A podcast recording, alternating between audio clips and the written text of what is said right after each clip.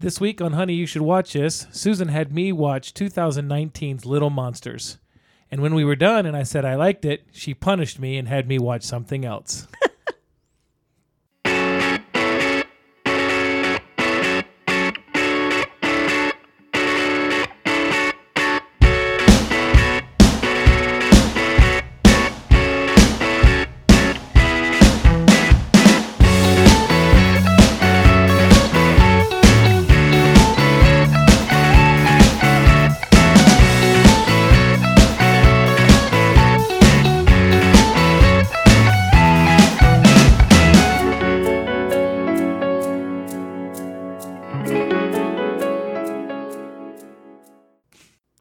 welcome to another episode of Honey, You Should Watch This, a podcast where a husband and a wife with different tastes in movies make each other, I mean, expose each other uh, to movies that the other would never normally watch. You probably want to change the wording with the expose ourselves there. Oh, I, mean, oh, we're already quarantined. We don't need to be quarantined on house arrest. oh, I thought you were talking about being nakers. Yeah, exposing ourselves outside. Nick, nakers, acres, na- nakers. nakers. Yeah, you said expose ourselves. I know. Meh. No time for that now, Lois. All righty. Uh, hello, everybody. We hope we find you safe and well, and your s- family as also ish too. And that you're not too, too crazy from the cabin fever. We're going to give you something to occupy two of the forty thousand hours that you have to occupy here for the next week or so. Good news for you, honey. You'll get to see a lot more of me in the coming weeks. I- Is it good news? Oh, it's good news for Is you. that Oh yeah. Good news. Everybody loves to hang around me. Our offices are too close together for us to be home all the time. What? There's a wall in between us. a closet.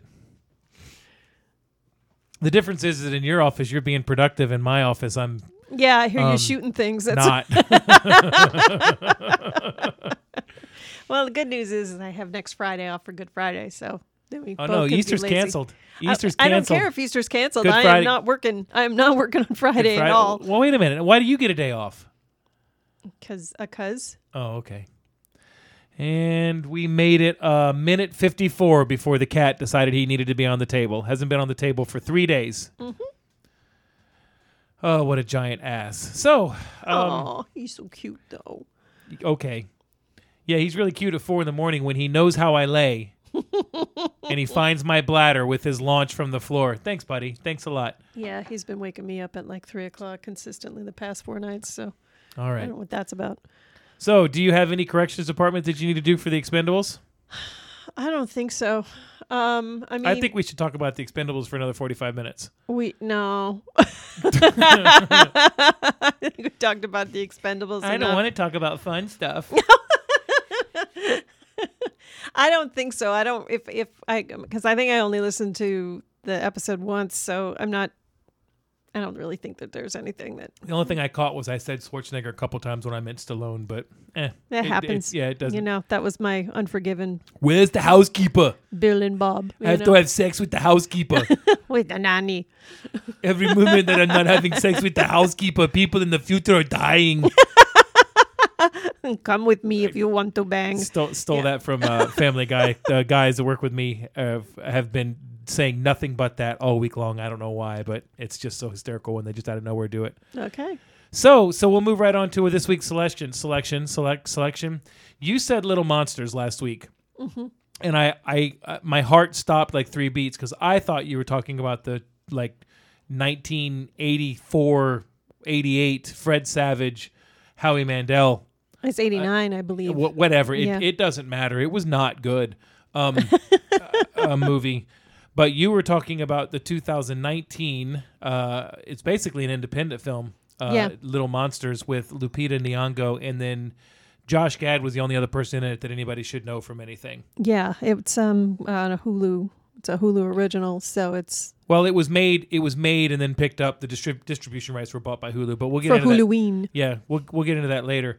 Uh, because you decided that um, you had to do exactly what I got to do last week, and we have to do two movies. We're bored.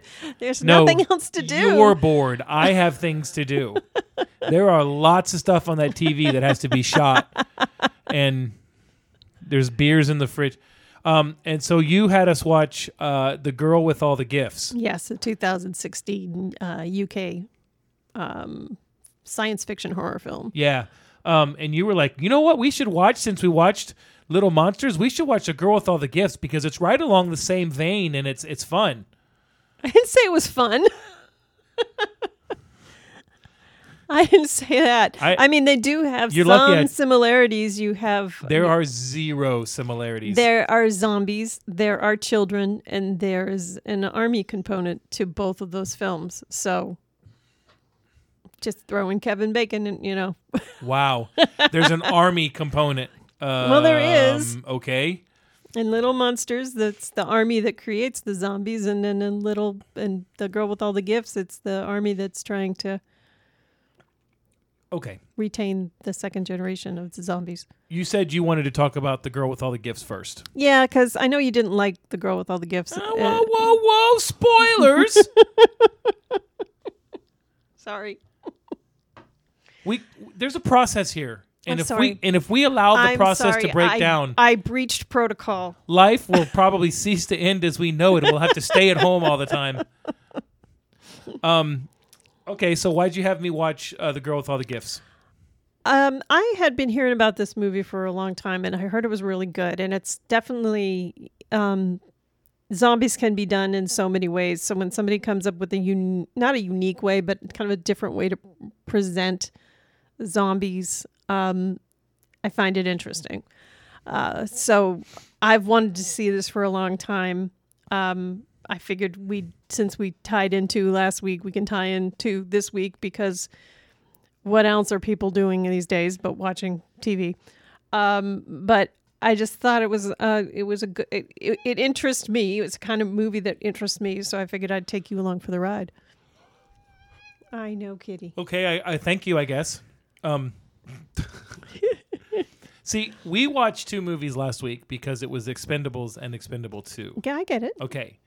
That that this doesn't this wasn't the same thing. Two zombie movies. We could have watched Shaun of the Dead and Dawn of the Dead because they both have dead in the title. And Sean rhymes with Dawn. Okay. Maybe. I just think that also, I mean, little Which is- monsters, little monsters for what it was. There's there's not a whole lot to to, to dig into, no, so I there- figured we'd give really us isn't. some more content to talk about here. There really isn't. Um okay. So uh d- girl with all the gifts. Run it down for us. Go with all the gifts. Okay. Um, this the summary for Little Monsters is going to be much shorter, I I believe. So let's let's strap in for the girl with all the gifts. The Girl with All the Gifts is a 2016 British apocalyptic science fiction horror film directed by Colm McCarthy and written by Mike Carey based on his 2014 novel of the same name. In this world, humanity has been ravaged by a fungal disease, a mutation of cordyceps. The infected turn fast, and they turn into mindless flesh eaters, referred to as the Hungries. Mankind's only hope is a small group of hybrid second generation children who crave living fre- flesh but didn't retain the ability to think and learn. These children are imprisoned by a group of soldiers led by Sergeant Eddie Parks and go to school at an army base where they are experimented on by Dr. Carolyn Caldwell. Helen Justineau is responsible for educating and studying the children. Among them is an exceptional girl named Melanie. Melanie gets brought into the lab by Caldwell to be experimented on for a cure for the disease when the base is overrun by hungries and the lab is breached. Melanie escapes and wanders outside. She sees two soldiers trying to restrain Helen. She attacks and bites humans for the first time to save Helen. In the aftermath, Helen grabs Melanie and jumps in- uh, aboard an escaping truck with Parks, Caldwell, and two surviving soldiers, Kieran Gallagher and Dylan. The soldiers want to shoot Melanie, but Helen and Dr. Caldwell want to keep her alive for different reasons. After the truck breaks down and Dylan gets bit by, during an attack, Melanie proves herself useful as they navigate through a mass of hungries in London, as they cannot detect her. As they progress toward London, they come across a mass of infected bodies encircling an overgrown BT tower. The fungal growth contains seed pods, which, if released, could end mankind. They take shelter in a mobile laboratory. Caldwell is injured, and she reasons that she can save the human race by sacrificing Melanie to complete her vaccine research. When Kieran goes to forage for food, Melanie also goes out in search of meat. After she is satiated, she spies a tribe of feral children who are like her and realizes quickly that they are hunting Kieran. She gathers Helen and Parks and g- to go in search of Kieran before the children find him, but they are too late. To protect Helen and Parks, Melanie shows a display of dominance by viciously attacking the tribe's leader. The three seek safety in the lab, only to be gassed by Dr. Car- Caldwell, so she can have Melanie's use Melanie's brain and spinal cord to make the vaccine. However, an awake Melanie confronts Caldwell and gets her to admit that even she believes in Melanie's humanity. Melanie comes to realization that her kind is the only hope for the future. She escapes, sealing the three humans in the lab, and sets the towering seed structure on, on fire, causing an immense cloud of airborne spores. Caldwell breaks out and chases her, but is killed by the tribe of children. And Park leaves, leaves the lab in search of Melanie, but becomes infected by spores.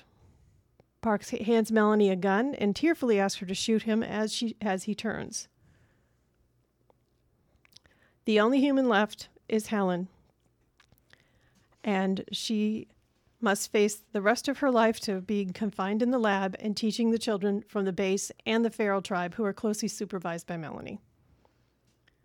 The film stars Gemma Arterton as Helen Justineau, Paddy Considine as Sergeant Eddie Parks, Glenn Close as Dr. Carolyn Caldwell, Sennia Nanua as Melanie, and Fisayo Akinade as Private Kieran Gallagher.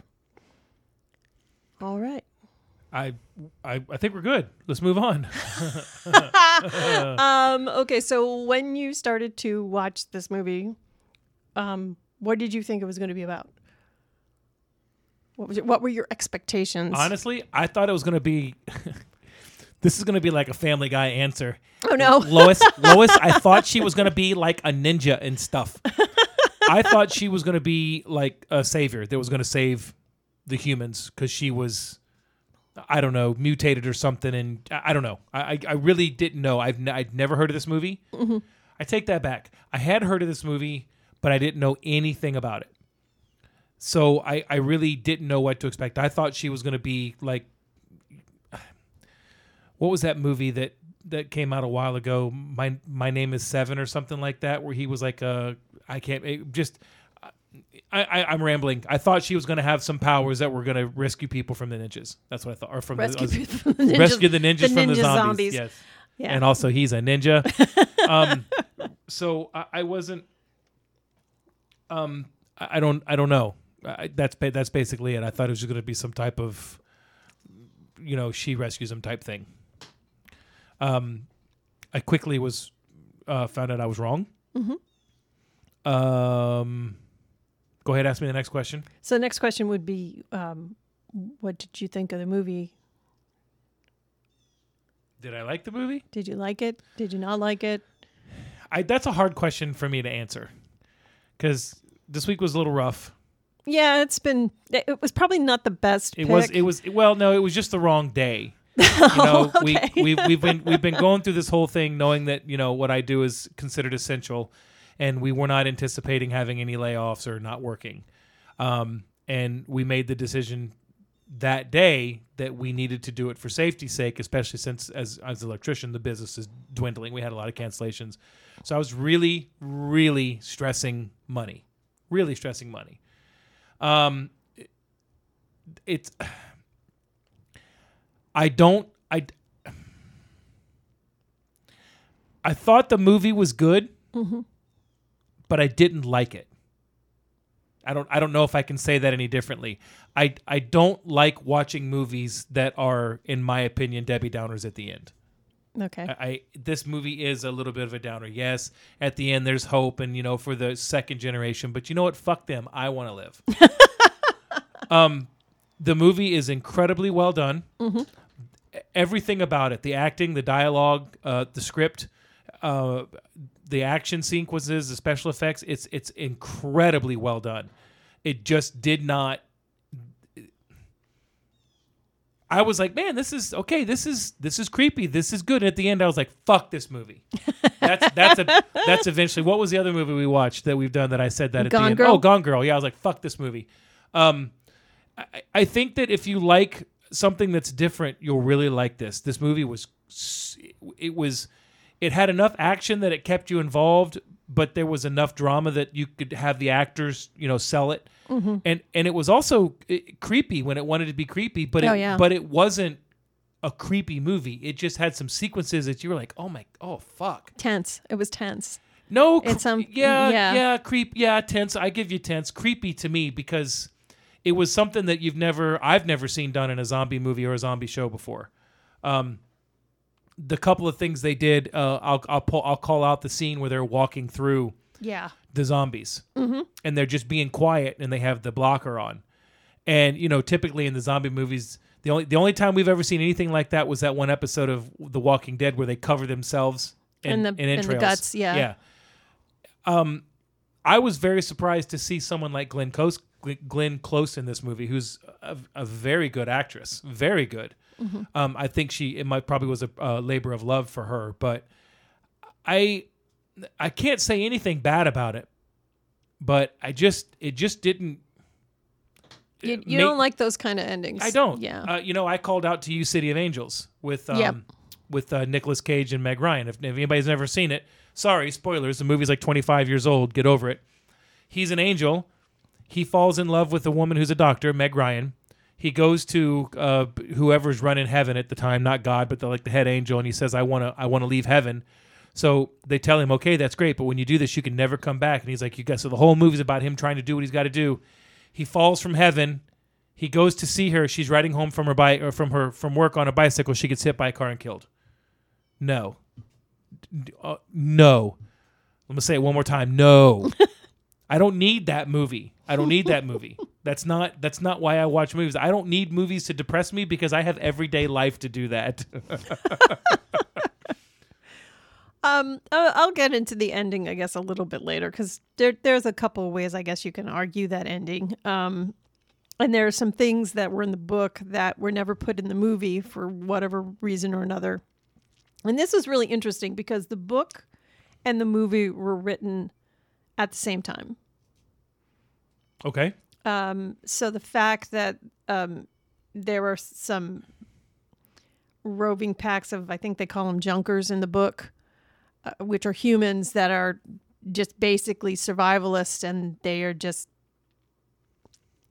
They're out for themselves. out for, out for themselves Yeah. and they're really not interested in trying to rebuild or, or do anything like that. And that would color a little bit of Melanie's decision at the end as well. They're yeah, um, they're a lot like the uh, the group in The Walking Dead from Terminus. Mm-hmm. They're the cannibals. I don't know if they were cannibals. no. In, in Oh. Terminus, they were eating he- Yeah. humans because they didn't want to starve, but they were they didn't give a shit about anybody except themselves. Right. Yeah. Exactly. Um. So, um, that's you know that's something that is I what I do what I did like about this film is the way you are immersed in it. It keeps you guessing, and I think it does a very good job at um its exposition because it it it happens like a little bit at a time all the way throughout the movie. So you're Yeah. trying to piece this together. It's extremely well written. because you know the first thing you see because this is told from melanie's point of view um you're that's the the character you're sticking with the entire time. So you start the movie in melanie's cell and it's she's what a 10 year old girl?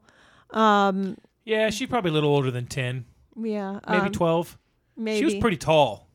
um i think in the book she's about 10 or something like that but you I can, you know what? I can, I can give you ten. she's locked up um you know they start their morning drills and she gets out of her cot puts on her little jumpsuit and sits in a, this wheelchair with straps on it and she straps her feet and she patiently waits for the soldiers to strap her in the rest of her restrain her head restrain her arms um you never see well, not that you never see but you rarely see any resentfulness over her predicament. Um, she's very, very polite. She's very, very compliant. Um, so, you know, you're it. I think it shakes you. You know, from your from your personal perspective, because you're like, why are they treating this little girl like this, and why is she so, you know.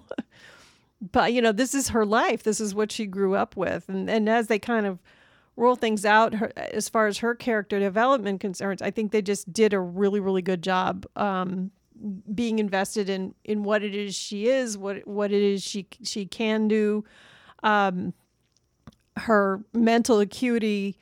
Um, you know, you've got the perspective of Glenn Close's character looking at her as this is just a human body taken over by this fungus, and she's really not human. To coming to believe that she is human, and with Parks, it's looking at her as a monster and then learning to respect her for the things that she can bring to the group. Um, so it's it's a nice. They have some really nice progressions in the story, and that's what I liked about it. There's a lot of things that you don't see coming if you've never seen it before. Um, you know, I mean, you, you you obviously know something's off right at the beginning when she's in a cell and they put her in that chair and they've locked her up. You don't really quite know what's going on. The moment that he uh, Parks says, "Don't you realize what she is?" and he spits on his arm and he wipes the blocker off, and the kid starts freaking out and going after him. That was super creepy. Yeah, Um, because all the kids on that side of the room were just chomping their jaws and just Yeah. ugh, it was yeah. the look the look that they was it was super it it was it was really it was really well done they they i thought it was a little too convenient that at the beginning we just meet them and now all of a sudden they're being overrun i mean this base has been here for how long we're supposed to believe that they've been they've had these kids for 10 12 years and now they're being you, you know what i mean it just i know that it's part of the story but i'm like okay you could have probably protected it a little bit better than chain link fence especially since you're you know I, I it, some things i was i had to throw the bullshit flag on but uh, okay. I mean it's it's easy enough to let some stuff go. Um i liked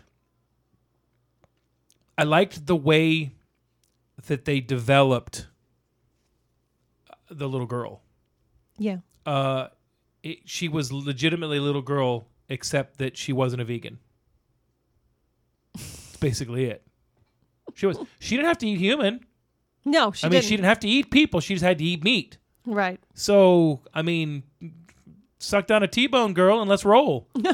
um, uh, there were a couple things that we threw the bullshit flag on. Uh, the one was when they were describing where these babies came from, and what the basically, essentially, what they were saying was that there was a, uh, a maternity ward at a hospital where they feel that all the mothers got infected at once, and the babies ate their way out of the mothers The uterus. Yeah. the uterus. And you looked at me and said, "Huh? How'd they do that with no teeth?" you know, I mean, yeah. again, maybe sometimes you just got to let shit go. I get it. Um, I that would explain why they were all basically the same age. Mm-hmm. That would explain why they were different colors, why they were different uh, sex, why they were different uh, mental capabilities. Right. I don't get the name the girl with all the gifts. Well, the girl with all the gifts, I think um, there's there's a few interpretations of it. One of the things that keeps repeating itself um, in the script um, is uh, the theme of, of the myth of Pandora. Mm-hmm. Um, so that probably has a lot Yeah, they to bring do that with one it. up pretty quick. Yeah. So um, the other thing is that she is extraordinary gifted in a lot of ways. She's um, because of her um, in the, because of being infected by this cordyceps, she's faster. She's pretty damn strong. She's sm- super smart too. I mean, so she's got a lot of qualities that you know you would consider her gifted. Um, so there's a there's a few things there. Plus Okay. it's plus it's the you know at the end and you're probably going to argue against this but when she sets the the pod stock on fire um you know she is basically starting the hope for the new breed of human I see. I see what they're going after. I'm not Yeah. going to argue against it. I just don't like it. You know what I mean? I mean that's like saying, well, you know what? Hey, hey, everybody, our kids are smarter than us. we had Um, a good run Let's go ahead and tie a concrete block to our ankle and let them throw us off a bridge. I mean, you're right. We had a, you know, you know what I mean? Right. Especially when you've had kind of a shit day. Um, I I I I will totally allow that. I think that the way that they set her up, she was uh God's gift. I, I don't know. I don't know how else to say it. You know what I Well, mean? Yeah, but the, I think that the whole thing with the myth of Pandora is when you know Pandora was sent as a gift from the gods to somebody that was Pandora wasn't a gift. She was mean. well, she was sent to be a, a wife of of someone. Uh, it's like s- the brother of Sisyphus or something like that. Though he was the one that was the used car salesman, salesman right? Yeah, maybe. Okay. Um, so Thanks for playing along. You're welcome. So she, you know, the gods gave her a wedding gift of this box, this beautiful f- box, but she she couldn't open it, and her curiosity got the better of her. And when she opened the box just to look, all the evils of the that were going to infest the world came out. But on the bottom of the box was hope. Um. So again, if she's the last hope, then That sounds like something that the government would give people. they would. Here's all this bad stuff, but here's a twelve hundred dollars stimulus check.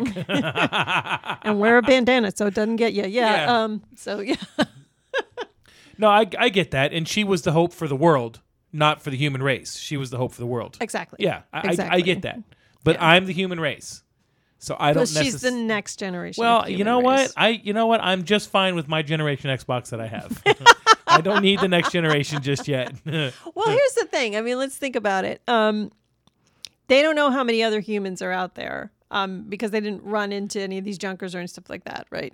They, it could have just been them. You don't know. And even if, um, because the thing we we didn't say here is, um, you know, we said she that Dr. Caldwell was hurt, like because she gets her hand gets cut during the zombie attack on the on the lab, Uh-huh. um, and she's in sept- septis, right? Sep- sepsis. Sepsis. Yes. Okay. Um, so she's gonna die. So she's struggling to do this. So A, we don't know if it would have worked. B, even if it had worked, there are only two other people there. How the hell are they going to get it out to the rest of humanity? The radios weren't working. They were ba- barely getting through to They other gonna, people. They were going to be quiet and walk through the zombies. they ran out of blocker, didn't No, they? I, I um, oh, I don't know. I, I mean, I, I understand where you're coming from, and I'm not arguing that. I get it. It just it's not it's not what I like. yeah. That would be like watching Tommy Boy, and Mm-hmm. at the end he doesn't sell the brake pads, and Callahan Auto Parts goes out of business. I I think it would have been um worse if you weren't getting Melanie as the point of view and you were coming from the p- complete point of view of Dr. Caldwell. I agree. Then it would have been like, oh shit. knowing you know. knowing about the Junkers now, I think that that's stupid that they cut that out. Yeah, I don't I- know why. I I, don't know if it was been- budget or what it was. Well, it's the it's I don't know. Mm-hmm. It's we we have this discussion all the time about why would you cut that? Why would you cut that? That's you know what the just put the director's version out. Uh, I I because she nothing bad happens to her from the humans that she's with, other than she finds out that Caldwell is willing to kill her to find the cure. Mm-hmm. and even And- then, and she she go ahead. I'm sorry, it, it- but even then, I think she was considering it, but I think she was also weighing eh, because you could see her kind of weighing and assessing what her options were. She was considering it because she wanted to be able to save humankind. But then when she found out that she was not just a fungus, Mm-hmm. that she was humankind, then she changed her mind. Right. so why Knowing- why should we die for you? Yeah. Well, because you're 10 and I have a gun. Well, the other int- I mean, but, but before before I go on to the, the other interesting thing that that happens that kind of sets you up for that double whammy at the or the the the betrayal, I guess that you felt at the end. Um, but I'm going to go back because we were talking about the babies eating their way out of the womb, which probably wouldn't happen. Although we don't know how this um, symbiosis with the cordyceps would have worked. But yeah, without teeth, it's kind of hard to cut through flesh. Um, in the book, these babies are a result of infected. They they were actually birthed. They weren't, you know, they didn't they didn't have that birth. But I think Some zombie love. zombie loving probably was a little bit too much for maybe you know I don't know. Anywho, um, so there there is a Oh part God, could you imagine the foreplay? things falling off. Hurry up and get over here before my thing falls off. We got to get this done.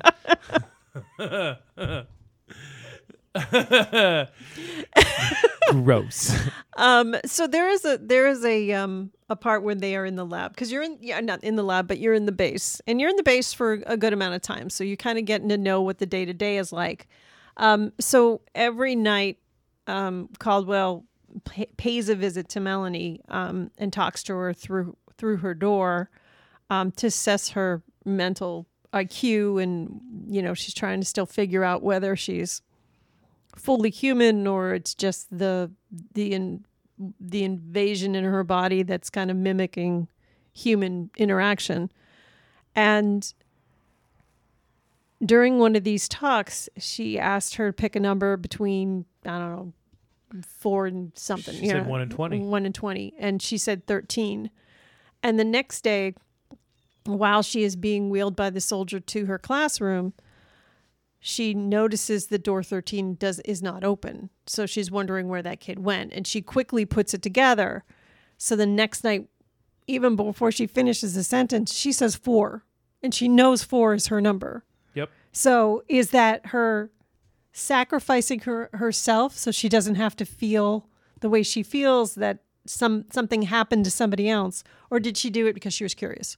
I think she did it because she didn't want anybody else, excuse me, to be hurt because of her Right. decisions. So that set her up as a potential savior for the end of this film. It just didn't play out the way Yeah.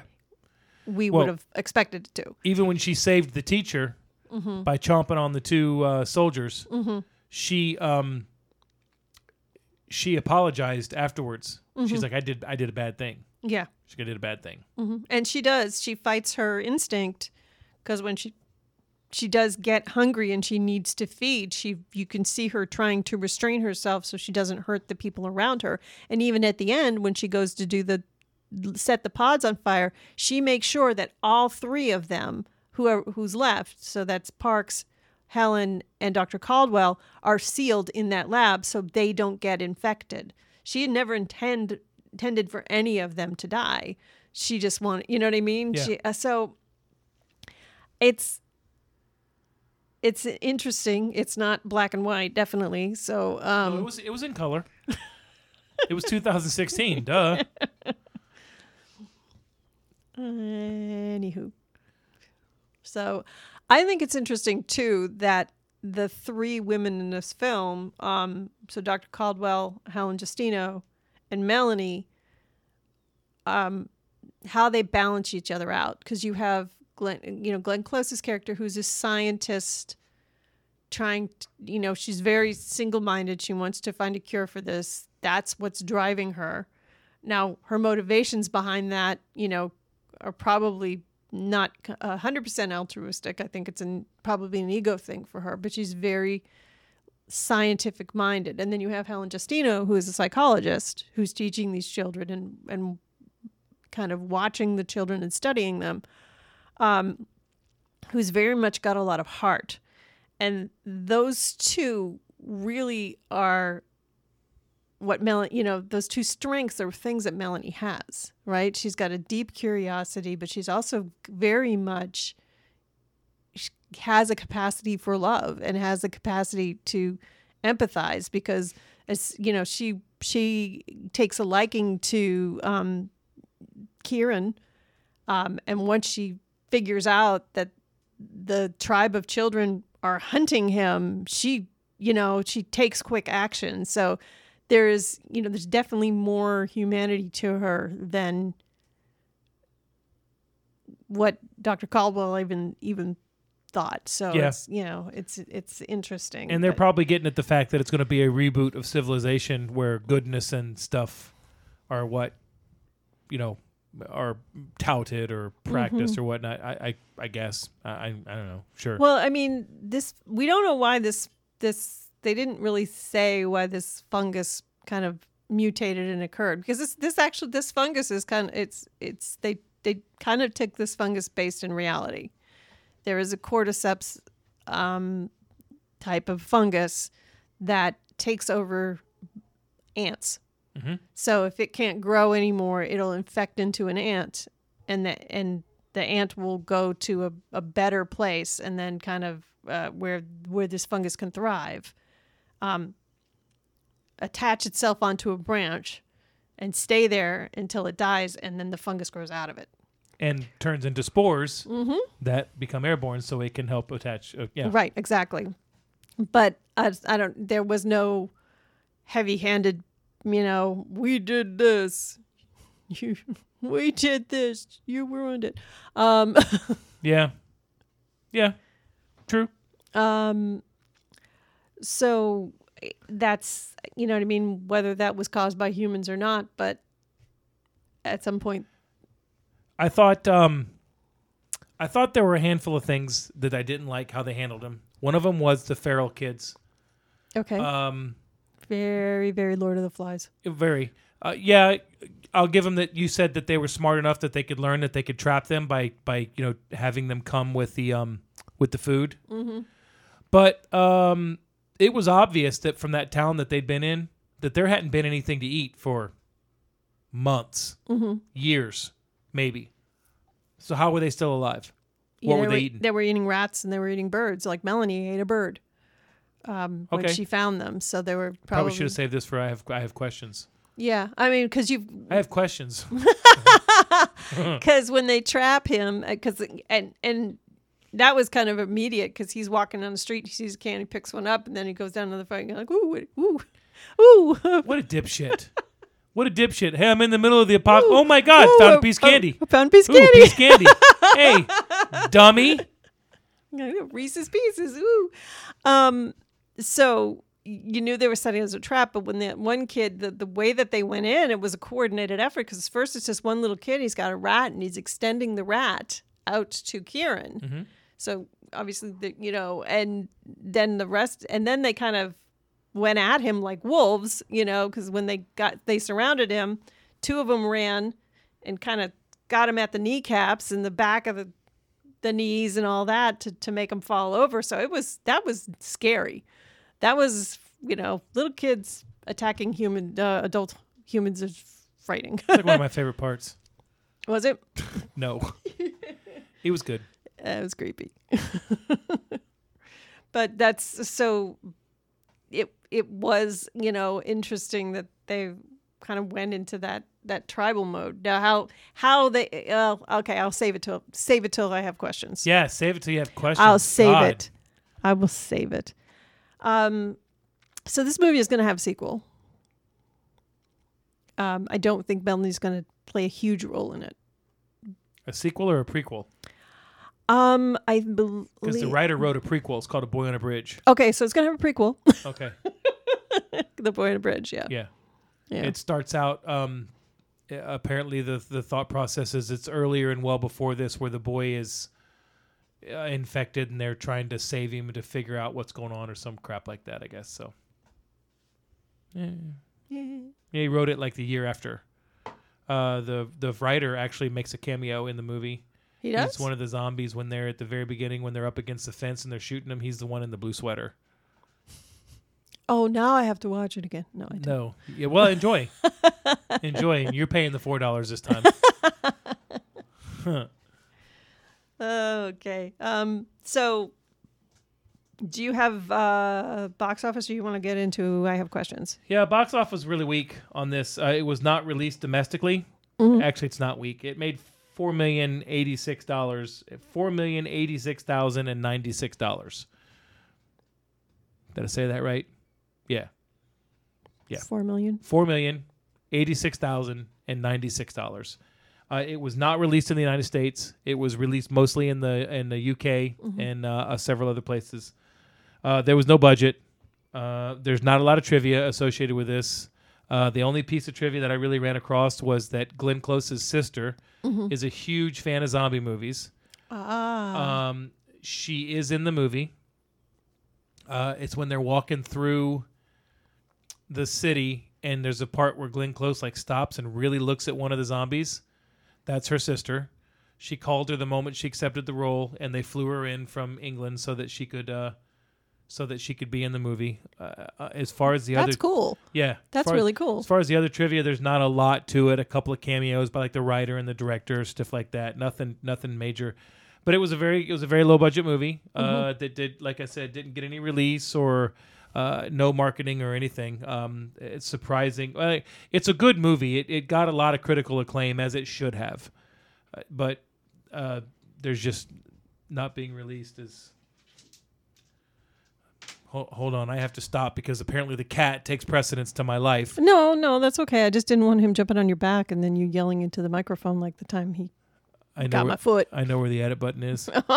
um, so that's that's it. Um, Well, the the difference, one of the differences in the the book with the movie is they kind of flipped um, races of the characters. Yes, they um, did. Miss Justineau was um, was a person of color, and and Melanie was white.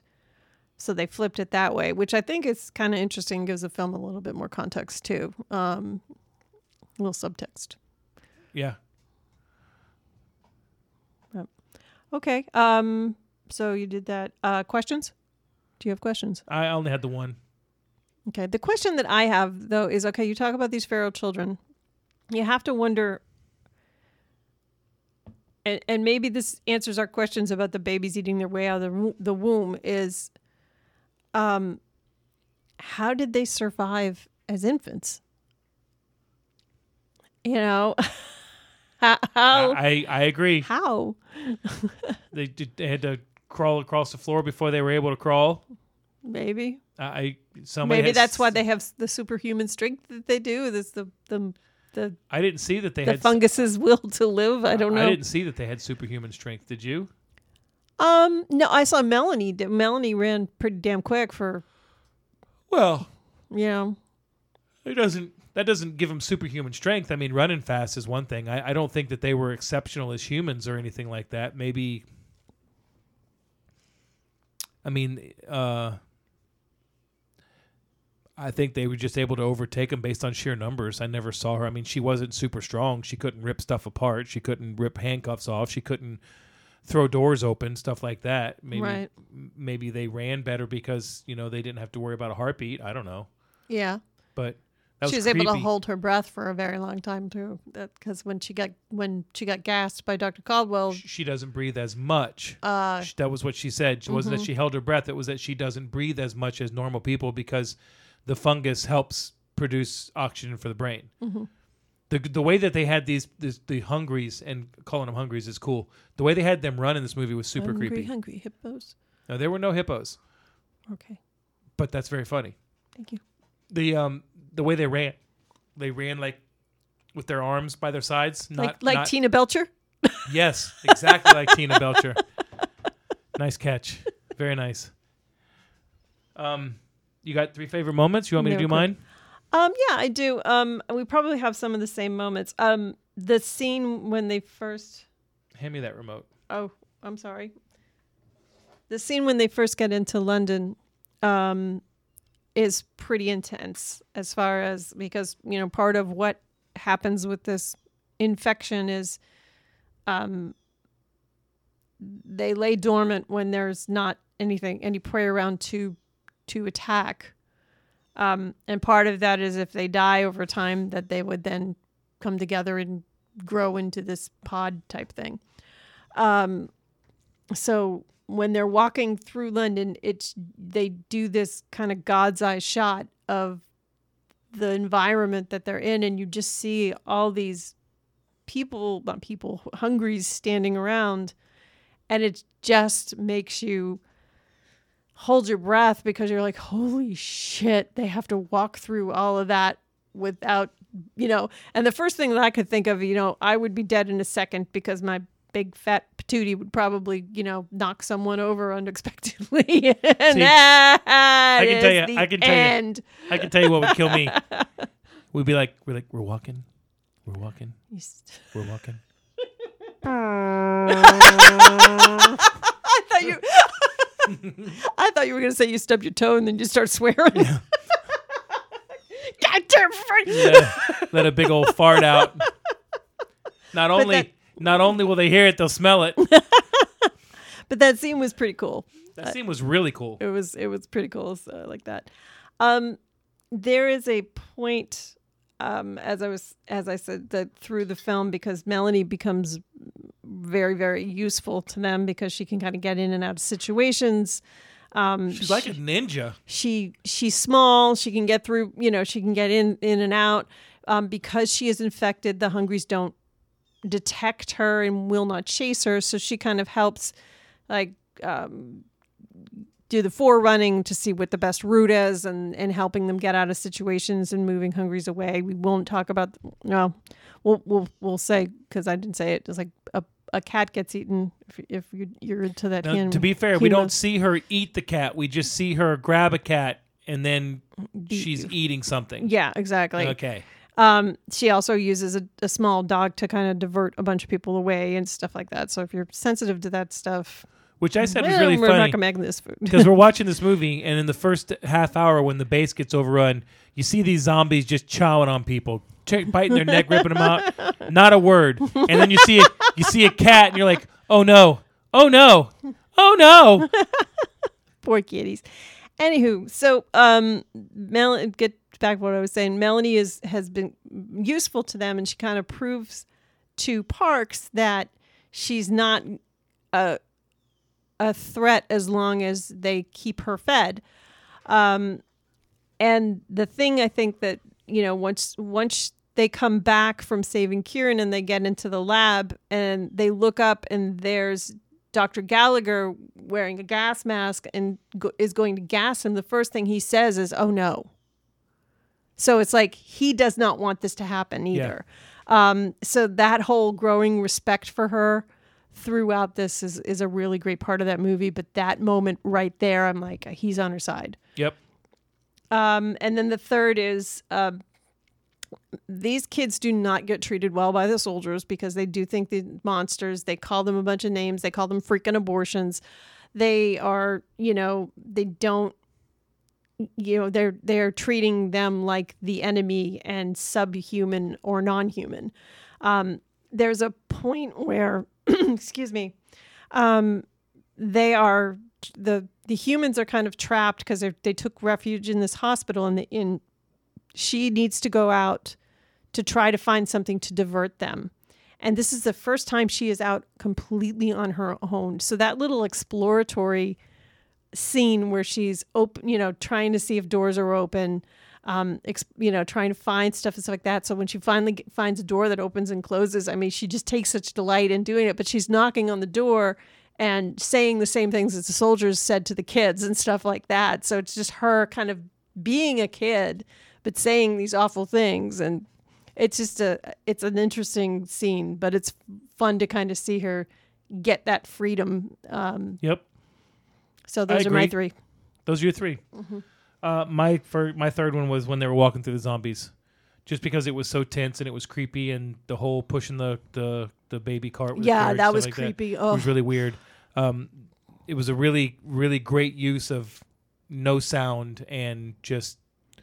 My my second one was when she fought the feral leader, the kid that was the leader. Mm-hmm. It wasn't like a great fight scene or anything, but it was just really smart on her part to to say quick quick goat thinking here. Mm-hmm. I um I'm going to show dominance over the leader, and then you guys are gonna you're gonna be you're gonna fear me. I think Right. I I wonder what he did to show his dominance over them. I mean, did he beat him? You know you know what I mean? It's, but who knows?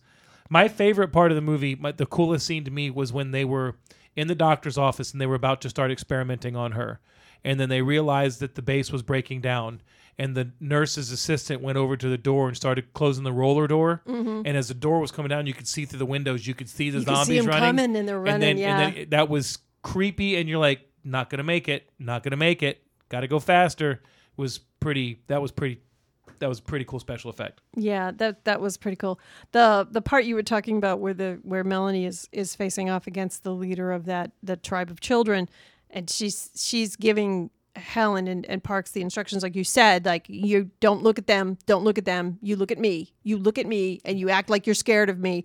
And Parks goes, Act? Yeah, that was. There was some. I mean, there was some good dialogue in this. There wasn't. It, there was no they weren't trying to be funny. There was no moments where they th- really threw any levity other than that No, right there, yeah. which is unusual. But uh, for a movie like that, you typically have a couple one-liners. But uh, I mean, again, it was re- it was really well done. Okay, so uh, do we do we have anything else? Um, I don't I don't think so. Okay, so I'm gonna ask you um, one more question, and then we can take a break. Okay, How's that? Well, that sounds so, good. um, uh, would you A watch this movie? with fries. would you watch this I movie again? I I don't think so. Okay, simply because of the ending. Yeah, I mean, I, I say that I wouldn't watch it. I I- I guess if it was on TV, I wouldn't turn it off. I don't know. I don't watch much on TV. I don't. I don't know. It just. I don't think. There's always something about a movie that has rewatchability that makes you want to rewatch it, and I just don't know that this movie has it with me. I've seen it. I appreciate it. I'm not going to say I hated it. I just don't know that it's something. You know what I mean? Like we talked about One Cut of the Dead. One Cut of the Dead you can watch again because it's got some humor and it's got the, the turns and stuff like that. Or, uh, you know, even uh, you know the Super just because it had some jokes or whatnot. I don't. I just don't know that this is something that I would. I. I. It just kind of. It's kind of like a, a downer. It's just a really kind of a depressing movie, and I, I get it. It is what it is, and it does it very well. Just don't think it's something that I would. I watch Expendables three. Again. Oh, with that said, then I guess we take a break. Okay, let's take a break. Alrighty, We'll take a break and um, we'll go nowhere. yay!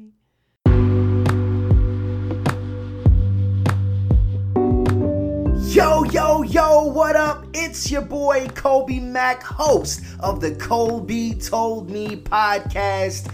It's my whenever I want to deep dive with the Mac himself, where I get to amplify my movie reviews for your listening pleasure. This is my 30 minutes or less solo pod, keeping it real with reviews, sometimes movie news, and an always dope box office breakdown. I'm the best subjectively objective film critic in the game, and when they ask you where you heard it from, you tell them Kobe told me. Peace. This week on Honey You Should. Oh, wait. we already did that. We are back. Yeah, we're back. and now we get to do the fun one. Yeah, the last one was fun. I mean, I don't want I don't want anybody to not watch it. I mean, no one should really give a shit what my opinion is anyway. Uh, uh, I mean, if you like Okay. if you like if you like zombie movies, unless we're talking about things that matter to me, and then you have to listen and you have to do what I say. If you if you like zombie movies, I mean, this is definitely worth watching. You you might like the way it ends. You might like the story. Everything else might play out enough for you that you enjoy it. Don't don't not watch it because I I didn't like it. I it's it's it is a good movie, It- and it had it had its moments, its its elements, but Well, I mean, again, it's the point that you can appreciate the parts of that film, and even though it's something you wouldn't normally watch, that's Yeah. the whole just the the show. so let me paint you a picture. Okie day.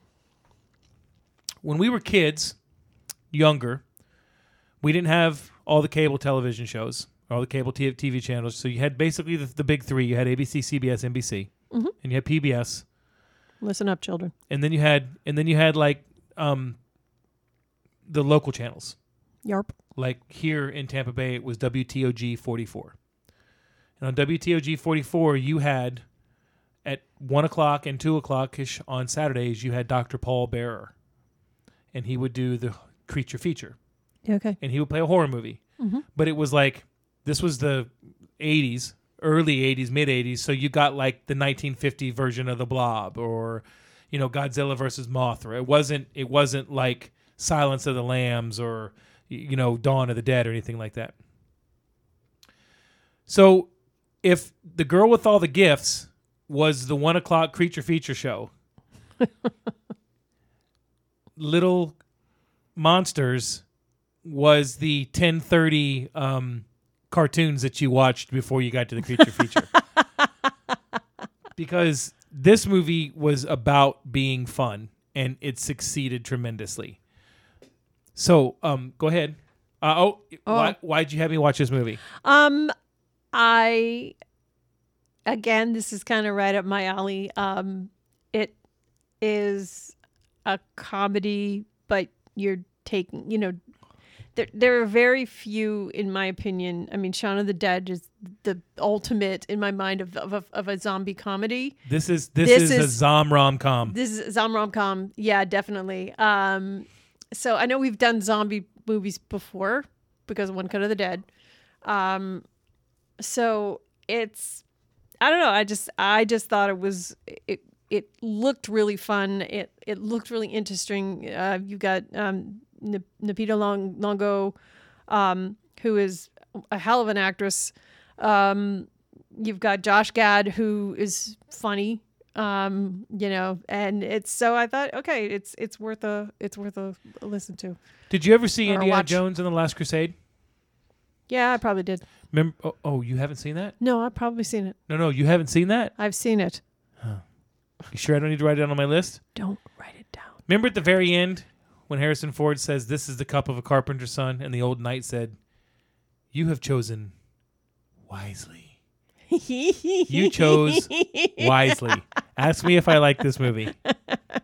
Well, what did you expect? That's my I- first I, don't know. Not not what I got. Not what you Not got. no. What did you think you were going to get? I thought I was going to get a more serious zombie movie where it was basically just like in Train to Busan, his goal was to get his daughter to the other other city. I thought this was going to be the goal was to get the kids back to like the army base or something. You know what I mean? Mm-hmm. I didn't expect. I didn't expect this silliness. Mm-hmm. Because we didn't even see zombies for like the first forty minutes of the movie. no, yeah, it's. So, uh, um, I, I have a lot of th- good things. no, no, I, me the too. observations. So Uh, absolutely. I, I did. I didn't. I mean, when you watch a movie that's a that's an original, Mm-hmm. unless it's and, and they've got them all over Netflix and Hulu and and Amazon Prime and all that. Whenever you watch a movie that's an original and it hasn't gone through this marketing campaign or it's not a book right, or a comic book or a superhero movie, you really don't know what to expect. Right. So you got to kind of watch it to to figure it out. Which is, you know, uh, we talked about it with Amy and um, oh doggone it, Joe, Joe. with Amy and Joe about how do how do you know? You know, you're scanning through Amazon and you're like, what's this? I don't know. It, it could be really great. It could be a piece of garbage. Uh, the only thing you have to rely on is word of mouth. So I I didn't know what it was. I, I looked it up. It, it it does not have stellar reviews. No, it doesn't. It's like um I think Hulu is like 5.9 or IMDb is like 5.9 or 6.2 out of 10. Really? Which okay. Mm-hmm. I mean, that's that's it's a D. This movie is well above a D. I just don't think they've got enough people that have thrown the numbers out there. But you don't know what to expect. You you walk into it.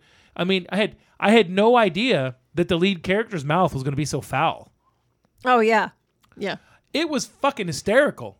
It was it was just the, the things that he was saying and doing with the kid. I did not expect to be laughing as loud and as much as we did Yeah, because we really laughed a lot the first 30 minutes of this movie. we did. We really did. So let, let me jump into the summary and then we can kind of dig into it a little bit more. Um, Little Monsters, and we're not talking about the one with Fred Savage. We're talking about 2019, the zombie comedy film, zombie comedy film, written and directed by Abe Forsyth. Dave is a foul mouthed, washed up musician who goes through a rough breakup with his girlfriend and is forced to stay with his sister and her five year old son, Felix. While dropping Felix off to school, Dave meets Miss Caroline, Felix's kindergarten teacher, and is attracted to her. When one parent drops out from an upcoming field trip, Dave leaps at the chance to get near Miss Caroline. On the day of the field trip, Dave is upset to learn that the TV children's television personality Teddy McGiggle is filming his show there and that Miss Caroline is, is engaged to someone else. Meanwhile, zombies break out of a U.S. testing facility conveniently located next to the farm that the children are visiting. And they head straight for the farm. And during a tractor ride, the class is attacked by zombies and tries to escape. Uh, the, the group tries to escape only to find the farm overrun with zombies. They try to get back to the bus, but find it's overrun, and then they try to seek shelter in a gift shop to find Teddy McGiggle locked in and refusing to let him in. Dave breaks in, from the roof, beats up Teddy, and lets Miss Caroline and the kids in. There are a lot of obstacles to overcome during their time there, uh, such as Dave accidentally feeding Felix chips with dairy in them, which leads to a frantic run by Miss Caroline to retrieve Felix's EpiPen from the tractor. Additionally, they have to deal with an increasingly unstable McGiggles while trying to keep the kids calm and safe. Meanwhile, the military tries to bomb the gift shop and destroy the zombies to prevent an outbreak. Will Dave and Miss Caroline get everyone out alive and in time? So it stars Lupita Nyong'o as Miss Audrey Caroline. I made a mistake in pronouncing her name earlier, so whoops. I'll let it slide. Uh, Alexander England as David Anderson, Dave. Josh Gad as Nathan Schneider slash Teddy McGiggle. Uh, Diesel La Torraca as Felix. And Kat Stewart as Tess, his mom. So to me, this film is a fun, fun, fun romp. I don't think you can look at it any other way. With a lot of uncomfortable moments. It is innocent and it's sweet and it is raunchy at the same time. Let's it's let's a great mix. It is. Let's start off like this. Your one of your all-time favorites, like in your top five list, is Shaun of the Dead. oh yeah. Okay, and and it is. Let's get right down to it. We talk about it on the other show. It's a perfect movie. Mm. There's nothing about Shaun of the Dead that I would change. Nothing. There's nothing where you watch and you go, "Oh, that's horseshit," or "Oh, that's stupid." It's just a fun movie from start to finish. This movie is a low budget, under the radar Shaun of the Dead. That to me is, it's not as good as Shaun of the Dead because Shaun of the Dead made the genre, but this movie, this movie is a perfect movie. There's nothing, there's nothing wrong with this movie. It's um, the dialogue is very good. It's not, it's not Shakespeare, okay, um, but there are some very, very well written jokes that you don't see coming. Yeah. And one of them is early in the movie, he's with his sister and he says something, and the little boy goes um, something along of "What's a douche?" Right. He says douche, and he goes, "What's a douche?" And the uncle says that's a something that women use to irrigate their vaginas. right. And you're like, "That's funny, right?" right. We're not going to hear that again. Whoa, whoa. Hold on. he said it in front of a kid. He says it in front of a kid, so the little girl at the end goes, "What's a douche?" And the little boy goes, "Well, it's something that ladies use to irrigate their vaginas." and you don't see it coming, and it's it's perfect. And there are there are dozens of those throughout this movie. Right. Um, there are sight gags that are perfect. There are language that is language jokes that are perfect. There is physical humor. There's good special effects for a movie that has a budget this low. You'd be like, oh, it's just some guy with some makeup on his face. The zombies were realistic and believable. Um, there's there's almost cutaway scenes in this movie. And when I say cutaway scene, I refer to the one scene where the zombie was eating the porcupine as they walk by, and he drops the porcupine down, and he's got these quills It's- all stuck in his face. It's it's so there's so many things that they do right in this movie. Even if they do something wrong, mm-hmm. I I didn't see it. Mm-hmm. I, I didn't see it. This movie was so much freaking fun. I, th- there's a lot about the aesthetics to this movie too. It is bright. Everything happens in daylight. Yep. Um, you know, it's got a a child's aesthetic to it. Um, bright, happy sunshine. Um, N- Lupita Longo as as um, oh, I did it again. Um, Lupita Nyong'o. Lum- Lupita Nyong'o. Lupita Nyong'o. Got it. Okay. Um, I'll Just- call just- her Miss. I'll just call her Miss Caroline. Just say girl from Black Panther. Um, Miss Caroline is always like she's like Mary Sunshine, right? She's bright yellow dress, heels, you know, the the sunny disposition. She plays the ukulele. Son of a bitch. What? I just caught one of the jokes in the movie. Okay. Sorry, I interrupted you. Now I know why he sang Sweet Caroline. You How didn't get that. How fucking stupid am I that I didn't even realize that he was sweet, singing Sweet I Caroline was to singing Miss Miss Caroline. Caroline. That's he changed it to Miss Caroline. Um, so she I must have been drunk. maybe, maybe. Um, so that was great too. But eh, as you said, I interrupted you. I'm so sorry. That's okay. As as you said, the craziness and and the uncomfortable jokes and and a lot of the raunchiness and stuff like that they happen before the zombie outbreak even happens. Like e- even the opening credit sequence before you even like when they're flashing all the different production companies and stuff like that. All you hear is Dave and his girlfriend that he's about to break, you know, have finally break up with fighting. So it's a sequence of them like in different situations, like at dinner with friends, at her birthday dinner with friends, um, in a store, um, walking down the street, in their apartment. They are just fighting, and it's just cringe inducing. You and you hear them argue before you even see them, so you're like, "What the hell is going on?" I was a little nervous at that point, to be honest with you. I'm Were like, you? oh man, I don't, I don't know. I don't know if I if this is if this is going to do it for me. I, Yeah. I, I um, I have very fond memories of some of my childhood, and I'll Mm-hmm. tell you one of the things about this movie that, that reminds me of something. There were a couple years where my parents, because I was such a hellion that I couldn't stay at daycares, they sent me to Michigan to stay with my grandparents for two summers for like seven weeks, and and my grandparents were were pretty simple people. Uh, they they were very well off, but they didn't live that way. They just did the things that they enjoyed, and they went through their life much the way that generation did. But one of the things that we would do is every other week we would go to the theater and we would see a movie of some sort. And one of the movies that they took me to see um, was a movie called Six Pack with Kenny Rogers. Have you ever seen it? no, Okay, the, it, it's I, I'm always afraid to answer that question now. well, it's it's now on the list. No, it's it's it's a. I mean, it's it's what a, a 1980s family comedy was. Kenny Rogers was a race car driver, uh, like a dirt track driver who was down and out, and he needed a pit crew, and he ended up coming across these kids that were supporting themselves and living for themselves, but they were great car mechanics. Well, one of the things we watched this movie and we were walking out, and I I loved it because he had this big hit song, uh, "The Love Will Turn You Around." He had this big hit song from the Okay. movie, All right. and the movie was funny, but the kids had foul mouths. Okay, and my grandmother, I'll never forget it when we walked out. My grandfather had a different sense of humor than my grandmother did. and we walked out, and he goes, Well, what'd you think about that, Margaret? And she goes, I just can't believe they'd put those kids in the movie with language like that. I can't believe. So, whenever I watch a movie like this, and I mm-hmm. see this guy using the language that he was using around this five year old, I always cringe. right. But then I think back and go, Well, you said it around your son, Greg. oh God. Um, yeah. So I mean, that's just one of them. The, the other one is is after he goes into to.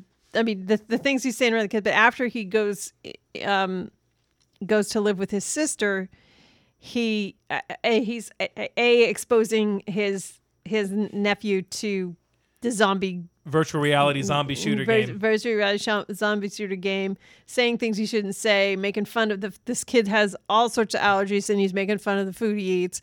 Um, but the the I think he says. I think he says, "What is this?" And he goes, "Because and every and everything Yeah. in the movie is Australian. It's an Australian movie." Right. He goes, "Well, that's a pizza," and he goes, well, "What the fuck is that on the pizza? Mm-hmm. What's tofu?"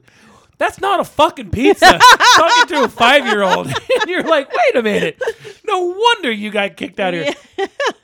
The- yeah, the- he was he was um he oh, he was a tool bag. he was very much you know like Shaun Shaun of the Dead. He's a guy in Arrested Development. He you know he wanted to be a rock star. He didn't get along with his band. He hadn't been playing with his band for a couple of years. His girlfriend had been car- essentially carrying him along, and when you know he didn't want to get married and have a baby, that's when things fell down for them. So he's got to grow in this. You know that's Yeah. his mission. I, I should probably go back. The reason I told the story about the movie was because sometimes when you watch a movie, you have things like that that like real life that you remember that you're like, oh my god, I can't believe he's I can't believe he's talking like this in front of the kid because you you have that experience Yeah. where you know somebody I can't believe she's talking like that in front of the kids, and then this guy, I mean, there was his mouth was worse than mine, and that's saying something, ladies and gentlemen. That's saying. Hey, come hang out at the house next week. I'll stub my toe. You'll see. Um, yes, it was, and and the way he was acting around the kid. I mean, the scene where she's like, "Get dressed and get to bed. You've got school tomorrow," and all you see is the kid laying there sleeping, and you see the hand push him on the shoulder. Yeah, I was like he's up Yeah, to something. and you're like, "Oh man, he must be like trying to bond with the kid." And then he wakes him up. He's like, "Hey, get dressed. We're gonna go." That's Ill, that ill-timed proposal scene. Yeah, that's. Uh. He's got the kid dressed up like Darth Vader. With a pizza box With a that pizza- says "Marry Me" on it, Yeah, and he takes the kid to his girlfriend's apartment. and he opens up the door with his key, and the kid runs in with a pizza box, says, Marry me. And she's on top of the guy, straddling the guy in the chair. With her boobs out, And yeah. they're having sex. Yeah. And the whole time, the kid's got his hand out like he's force choking her. it was so great. It was so great. It was so uncomfortable too because you're like, this is a five year old. The dialogue in the dialogue in that scene What's being said? There's boobs. There's Yes. so- you know. Well, you only see the boobs for just a minute, but the but the whole the whole the way the whole thing went down. This this he walks in. He's like, "Oh, what the fuck are you doing? What are you doing?" And she's like, "You know what? I I you, you left and but well, I didn't think you were gonna do this. And who the hell is this guy?" And the guy's like, "Oh, sorry, my, my name's Rory." Or you know, he's Yeah, like so being- the first one he says, "Who's this douchebag?"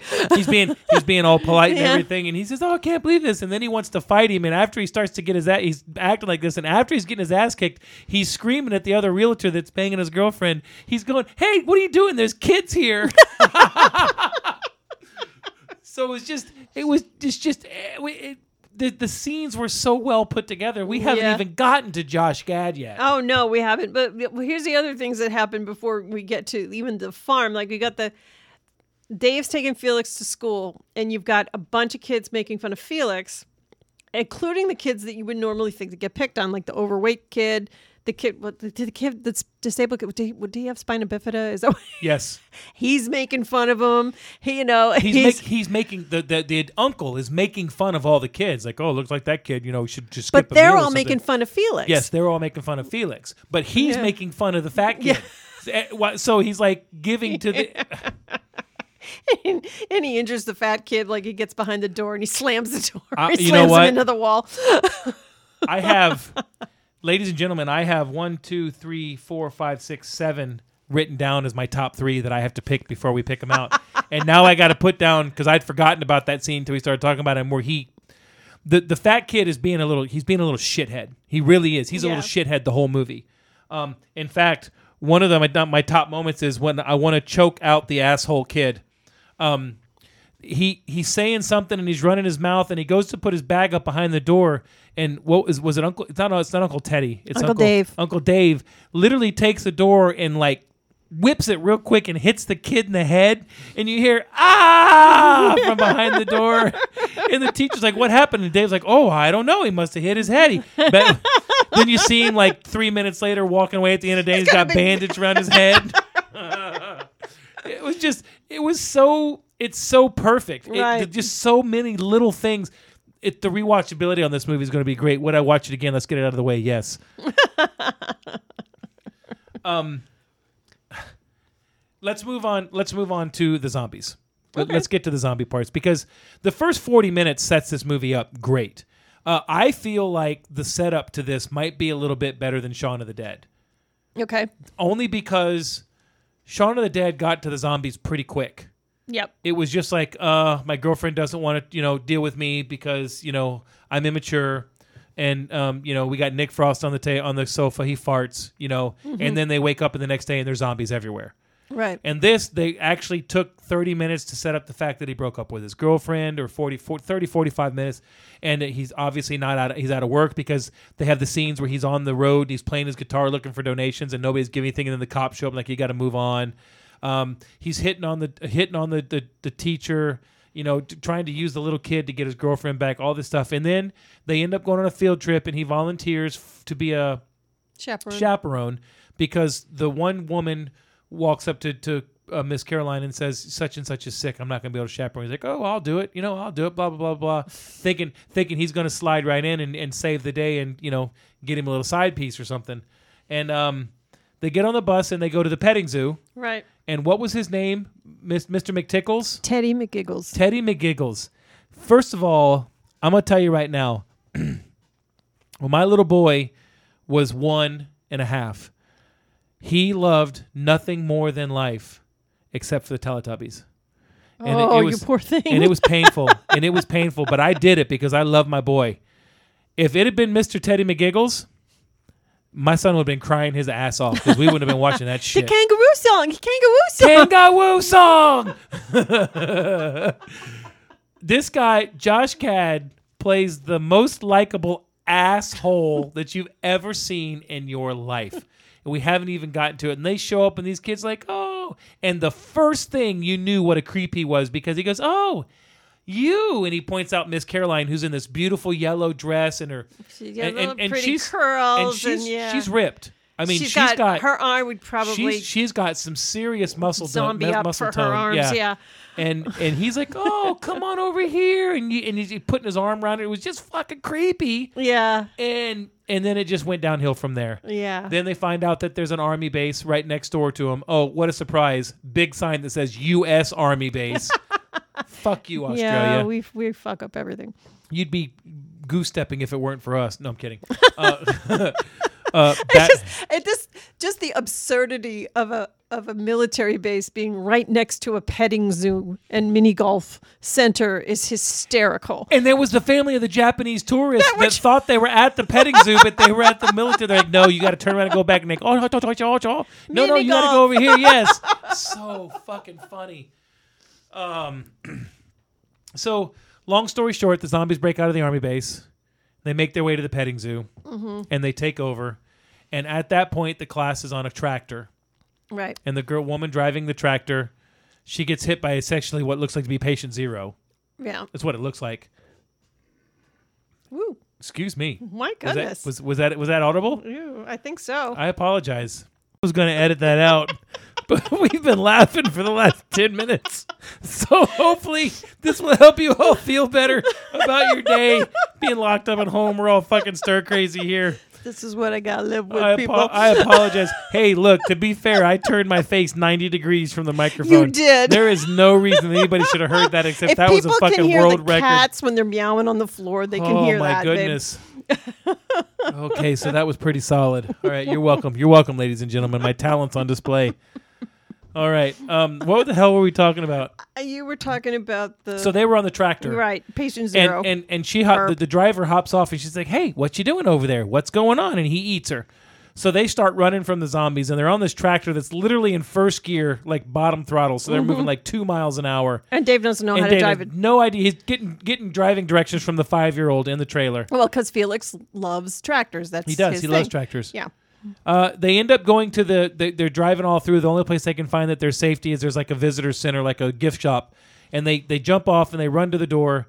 And Josh Gad has locked himself up inside, and they're like, "Let us in, let us in!" And all you see is his middle fingers raise up through the window. So they uh, she sneaks in. Um, she sneaks in through that little like the pet exit or whatever it was, and then they end up spending time in there with this guy. And I'm gonna tell you what, Josh Gad, he might deserve an Academy Award for Best Supporting Actor because he was fucking fabulous in this movie. He was so good. Uh, he's an asshole. He's Yeah, just a straight is. asshole. He only gives a crap about himself. Doesn't care about anybody else. He is just selfish and arrogant and thinks that the world rises and sets with him and right. she sets his ass straight pretty quick, which is actually pretty funny. Um, he's he's like, you know, fuck these kids and Yeah. and all that stuff, and what are we gonna do? And we're all gonna die, and they're gonna send a helicopter for me because I'm famous. and that brings us to the part where they're trying to cause a distraction, and he and Dave are up on the roof, right. and this monologue from McGiggles was excellent. He goes into something along the lines of, I can't remember what they were doing up there, but I think he fell off. They were Yeah. doing something and he fell off. Dave helps him get back up after the zombies almost get him. Oh, he fell off because he was he they there were helicopters overhead and he thought he was going to get saved and he just fell off the roof. That's right. So Dave helps him back up and they're sitting there and they're, you know, because they just nearly as uh, the zombies. And he goes, This is happening because of me. Dave goes, What? What are you talking about? He goes, This happened because of me. He goes, What do you mean? He goes, I fucked a lot of moms. I was like, Holy shit, where is this going? And he just goes off the deep end, telling about all the horrible stuff he's done, what a horrible person, person he is. And just when you start to kind of feel sorry for him, he goes, Oh my God, do you smell that? What, did you shit your pants? And Dave looks at him funny. He goes, No, no, it was me. I was going to try and blame it on you. There's two of them there. I think that they're going to know who pooped in their pants. Well, there's when when she's at the at the gift shop and she's trying to get in, and Teddy McGiggle's like, "Go away!" And she's Miss Caroline's like, "We have kids out here," and Teddy McGiggle's like, "Oh my god, I don't give a shit." Yeah, uh, he does. He does a great job. Uh, it's just I, there's so many one-liners and funny moments in this. You can't. You can't even really. You can't cover them all. Um, and and you don't really want to because you kind of ruin laughs and stuff for everybody else. Uh, I loved. I loved that the ultimate hero in this movie was Felix. yeah, yeah. He basically braved the the zombies in his it Darth was- Vader it was uniform. Darth Vader, and it yeah. was so fucking cute and awesome. It's like you're cheering and going, "Aw!" At same, it would be like if a kitty saved the universe. Aww. Aw, right? Yeah, I well, he, one of the things that's really great about this film is you know that they're s- they're setting you know they set everything up well, right? It may not be the best, like the the the the part where I'll throw the bullshit card is you know when the woman stops the tractor because one of the zombies is eating one of the bigger farm animals, you know, and she goes up to him to see what's going on Yeah. the fact that she would get that close and not be suspicious of somebody hungry. Eating, yeah. yeah, that's a little little crazy, but um, but you know, um, Felix's love of tractors and the placement of tractors around the the farm and in the gift shop and stuff like that, you know, sets up a lot of things. And um, you know, one of the things is um, Teddy McGiggles um, has his little sidekick puppet, the frog. Oh my god. And when they are on the tractor, there is just every kid has one of these backpacks. I was going to say fucking backpacks. Oops. Um, one of these backpacks that that's the frog, and they are all identical. Um, and that becomes like a really crucial, like they they're very much in the background that you can see, and it sets itself up later for a funny moment. And so it, it it does those things really really well. Um, I think we need to talk about Miss Caroline because her you know she she turns out because she's just been mary sunshine through most of the film and then you you see different sides of her as they get past you know the the midpoint at, of the crisis that night and you see sides of her when she's fiercely defending these children but very much trying to keep a brave happy front for these kids and not alert them to what is really going on so they don't get upset and they don't get hard to manage. Um, I, I thought her character was written very, very well. She's very smart. She's very acute that she can, you know, she, she catches things on right away. She's a fast learner. She's fierce. Um, she does have a little bit of the Bryce Dallas Howard syndrome a la Jurassic Park, where she's running in heels and a dress fighting zombies.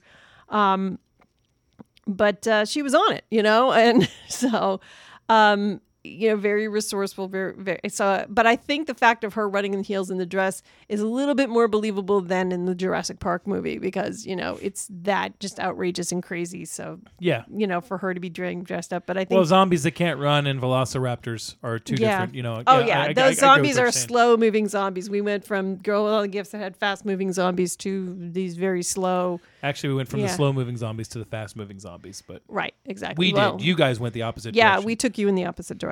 I liked um, I liked her character very much because her her character was.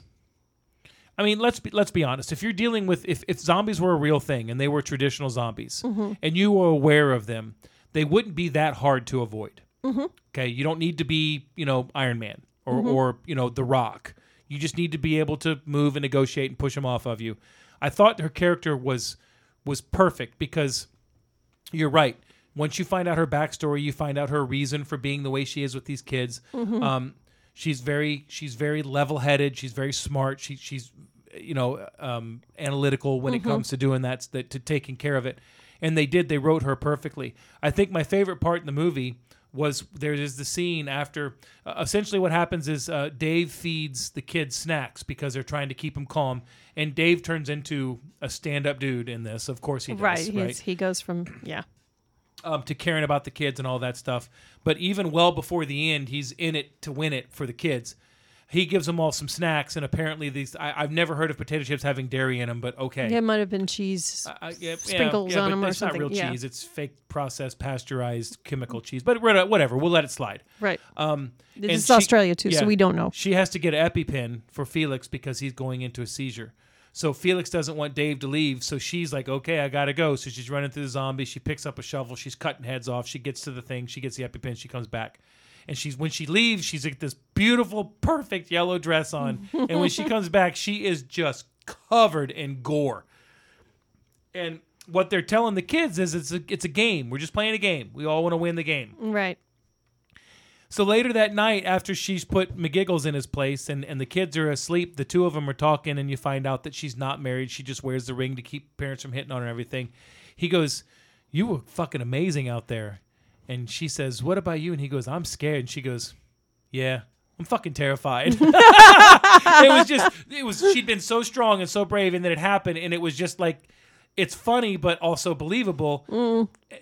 The way that they have her and him interact is really really good. Yeah. Because you're watching this movie thinking, okay, he's gonna save the day. He's gonna save the day. He's gonna save the kids.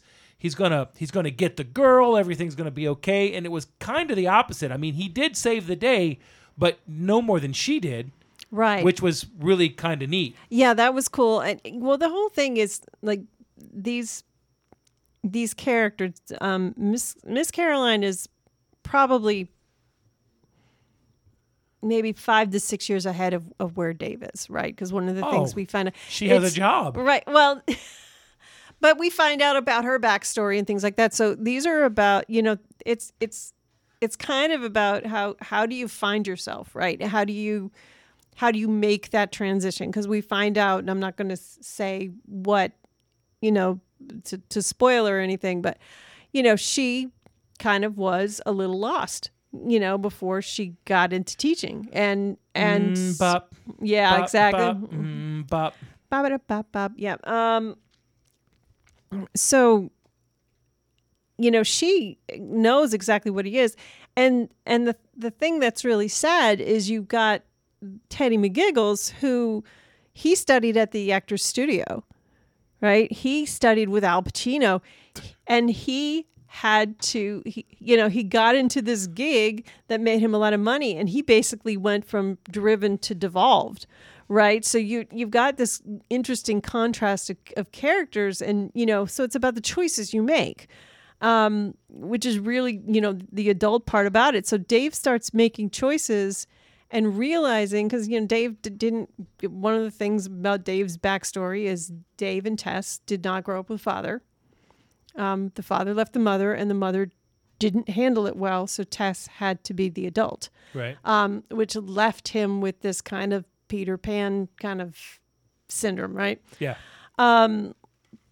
So he's finally realizing that he's got to step up, and the, and the ways he does it are just immensely sweet. Um, when you fight because you were in the beginning of the movie, you were like, "God, this guy's a jerk." I, I was I was hoping he was going to get killed by the zombies it in the second scene. This guy is a jerk.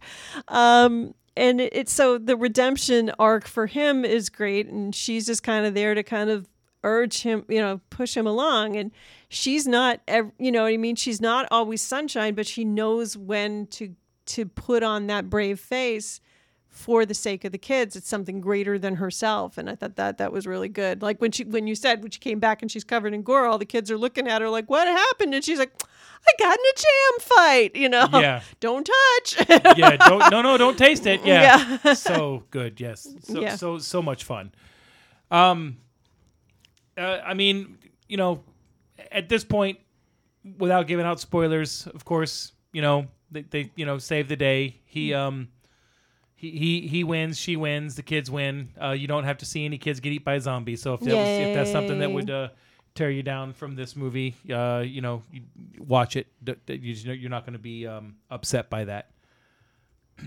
um, I, I I don't know if I want to talk too much more about it because I don't really want to Right. spoil it too much for people. I mean, it's not an old movie. It's, it's, no, it was a it's 2019. 2019. We don't really want to spoil. it. I feel like we gave away too many spoilers We- we for the girl with the gifts, have. but yeah. Well, we gave away a lot of spoilers for this too, but Mm-hmm. I mean, you know, a lot of the jokes and stuff. But, um, do you want to just go to the top three?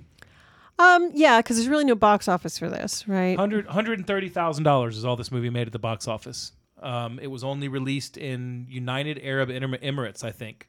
Hmm. Okay. Um, uh, I think it was released in Australia as well. There might have been two or three countries. There wasn't much, 130 130,000. But um, it basically made that money um, from uh, Sundance and stuff like that. Uh, this was picked up as soon as it won the awards that it won. It won several film festival awards. Uh, it was picked up by Hulu. Uh, they picked up the distributorship rights. So uh, they made money because when Hulu buys a movie or Netflix buys a movie to do that, they, they're paying Okay. handsomely. But Um, before we go to favorite moments, did you have questions? Um. Nah, I don't think so. I, I had one. Okay. Okay, because you've got um, there's a segment where Felix gets out of the gift shop and goes running around in his Darth Vader suit because he feels like he's invincible in his Darth Vader suit. Oh, duh. Um, you know, pew pew, and he's doing the, the shooting like he would in the game a- and pointing at the zombies and going pew pew pew pew pew, and he goes to there's a little baby goat A lamb. lamb okay um that ha- is in a, a pen that is wide open you're like oh god right um and he goes in to to kind of pet it and pick it up and stuff like that but when the zombies are coming he's doing this whole darth vader force pose and the gate closes Yes. as the zombie is coming what closed the gate the zombies ran into the gate. oh okay So he. It was i'm like, it what the like, hell happened It was like a door that was ajar, and he snuck through it because he was small. oh so they pushed up against And the gate. And when they walked up to it, they just walked into the gate and they closed it. got it okay so that was my only question Yeah. Um. Well, you can go, you can go first on the top. Perfect. It was. It was. It just. It was. You're like, if they kill that lamb, I swear to God, I swear to Christ, I'm I'm gonna drive to Australia. I'm gonna kick somebody's ass. Okay. Um. Damn. One of my favorite moments is I don't know if I want to give it away because it's so good. Um. All right. I laughed my ass off when he sang his song on the bus. Yeah, because he. Well, let's let's put some setup to that too, because she tells him to bring his guitar, because he said that the the name of his band is God's Sledgehammer, and she's like, "Oh, is that a Christian band?" And he's like, "Oh, yeah, it's a Christian Yeah, band." and I'm Christian. Yeah. yeah, Uh, they're playing that was songs. that was cringy. Yeah, It was. They're playing songs on the bus because the bus broke down, and she plays the ukulele and the the, the singing and, Taylor Swift. And this needs to be brought up. Their favorite song, Felix's favorite song, is "Shake It Off." Um, and she plays the ukulele. Um, the trivia that I have for this movie is about "Shake It Off." They Okay. spent six months trying to get the rights to this song, and Taylor Swift's camp would not let them have the rights really? for any amount of money. Lupita Nyong'o is a huge fan of the song and said, "This is the song that it, it, it fits. Shake it off. It, this is the what it needs to be." She sent Taylor Swift an email, and they had the rights in a week. wow. So I- I've heard all these stories about it, what a bitch Taylor Swift is. I, it's hard to say something after that because that's pretty solid. That's that's, I- That's and I what don't winning even, an Oscar will do for you. well, that yeah, true story. Um, him and, and the song with the lyrics were like, it was like my father left and my life's a black hole and he's just got this guitar, this heavy, heavy, Yeah. not even like not even Metallica, like um like a Slayer type riff with just distortion everywhere. Oh, it was so bad. Um, Uh, one of the things he says in that scene too. Let me see if I can find it. Oh crap! No, I lost it. keep looking. Keep going. Um, w- one of the, I got to You know what? After bringing it up, I got to go with he smacks the kid in the head with a door.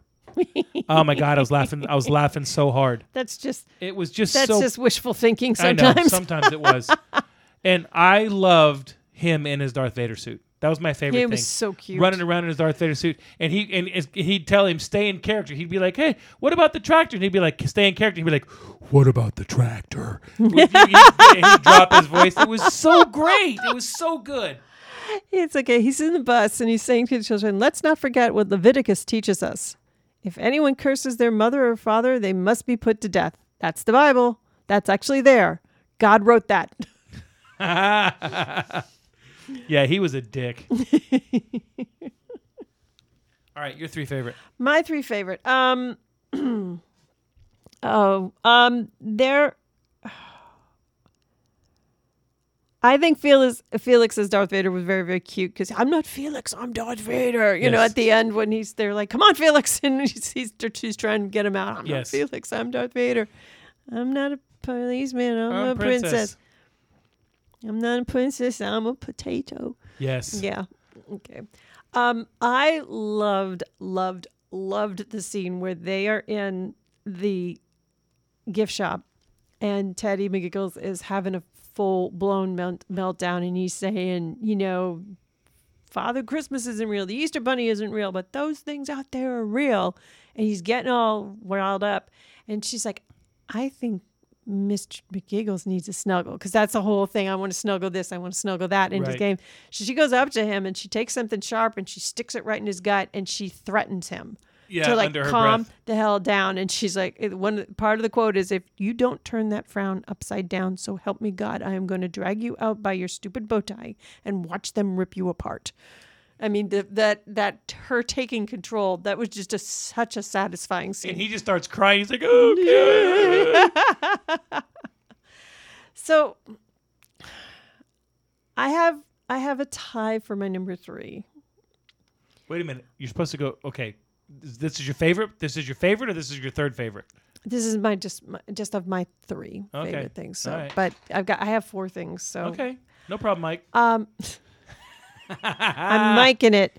Um, so I love the scene where the girl, the little girl that is Felix's quote unquote girlfriend, Uh huh. um, cannot sleep and she's scared. And so he sits with Felix and they do the little poem The little monster the song. little monsters poem. And but there's a point in it where he's like no no she needs to be part of this right? So when we say this you say that. And it's like part of this thing that clicks in him that gets from lost little boy to parental figure. And it's such a sweet little scene. So that's that's what and um the the other one is just absolutely ridiculous. It's anything that has to do with that little frog puppet from Teddy McGiggles. Um, I, I have That- it on. I have it on my list as my number one, and I didn't want to spoil it. yeah, I don't want to spoil it either, At but the at the end, something happens to the frog puppet, and you will laugh your ass off when it happens. There it is- so fucking. there funny. are two or three things that happen with that puppet during that movie that are just absolutely freaking hysterical. So Yeah, I, I, yeah, I'll give you that one. Yeah, I'll- so- Well done, well done. That's good right. use of your tie. okay. I would like to commend you on recommending this movie, and I can't recommend this movie high enough. Th- th- this It's- this movie is am- amazing. You know, I I read the some of the bad reviews about it, and I mean that's that's fine. It's not a great work of art, but it's fun. It it's fun. It's uplifting. It's Not every movie is a work of art. it's you know it's it's innocent and raunchy at the same time. It's it's just a fun movie. See, to me, to me, the girl with all the gifts is Mm-hmm. a movie that's trying to be a work of art. It's it's it's not heavy-handed because Mm-hmm. it's not saying like the human race deserve this, but it's like it's it's serious and it's this and it's that and the acting and the writing. This was just like, hey, we're gonna get together for 72 hours tomorrow. We're gonna do some crazy shit. We're gonna make some jokes. We're gonna laugh, and people are gonna have a good time. And that, to me, you know, there mm-hmm. are there are movies out there that try to be works of art that are perfect movies, and there are movies out there that are not works of art, like Aliens, that are perfect Right. movies. And this one, this one was just one of the. It, it was. I I would classify Right. it as a perfect movie. But over, yeah, it was well constructed. There was nothing that happened in the action that didn't have did that didn't somehow move the story forward. Like there's some things that happened. You're like, you know, the way that the zombies act, or something that the zombie takes from somebody else, and you're kind of like, okay, that's odd. But then later on, you're like, oh, okay, I, I can see where this moves the, moves the plot forward. And um, I just I just thought it was good. It was it was fun. It was funny. It was uncomfortable. It you know it, there was a lot of things about it that just made it a nice ride. If you uh if you look at a movie, excuse me. Uh oh, Oh damn! Pardon me. burp and yawn and That- jeez. I know. I'm sorry. If you look at You a movie, fart next? I mean, I can work one up if you want. if you look at a movie after you're done watching it and you say they should have done this, or I would have liked to have seen that more than once, it's not a perfect movie to me. Now, people will have differing opinions about what is a perfect movie, about whether they like it a perfect movie or not. Um, if you were going to change something, or is there something in this movie that you think should be changed? Not if you're going to, that would make the movie better. Is there something that you could do right now off the top of your head that you would say, I would do this because it would make the movie better? I I think that they're. Um, I mean, obviously they they they're falling back on tropes. You know, you've got the Japanese tourist. You know, um, But it's funny. It, yeah, um, I I think the only thing is like when they f- encountered their first zombie when they're on the tractor, the way that the tractor driver acts is a little too convenient, you know, for her to be attacked that quickly. Um, it you know it isn't quite how somebody would approach that situation, but that I mean that's about it. That, that's all I can think of. So there you go. Yeah, I mean, it's. I- I just think it's it's a good movie. It's a fun movie. You know, if you want to have a little zombie movie that that'll that you can chuckle along to or cringe to or, or whatever stuff like that, it's it's good. It's yeah, All right. Cool. yeah. Would I Uh, watch uh, this again? Yes, I would. Okay, here's here's my question. Um, before my last question. Um, which of the two movies is going to be more upsetting to you?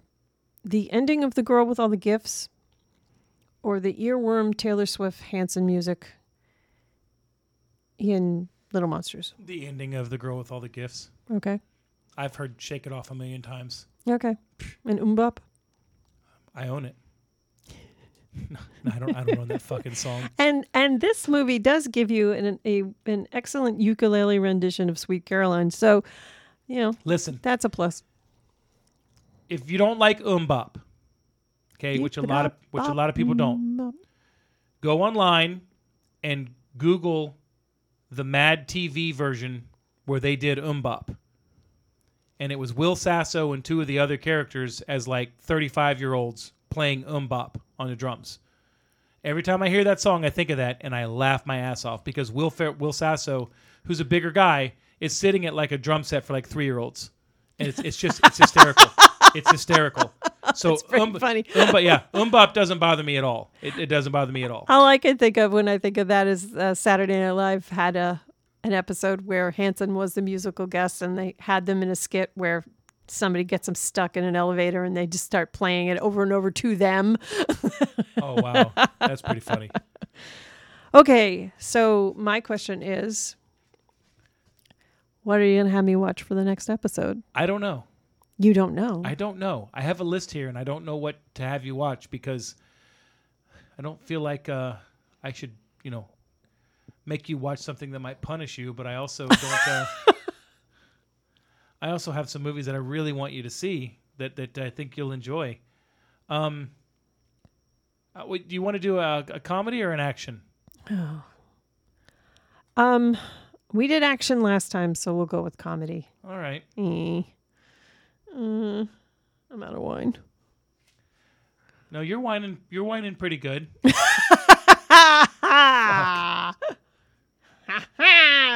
Um, man, there's one that I really want you to watch. I don't know if you're gonna like it, but I really want you to watch it. This is tough. I should narrow this down before we get on air, and people are like, "What are you gonna listen to? What are you gonna watch? What are you gonna watch? I know. You gonna watch?" There's only so much we can fill here. Have you seen Nothing to Lose with Tim Robbins and Martin Lawrence?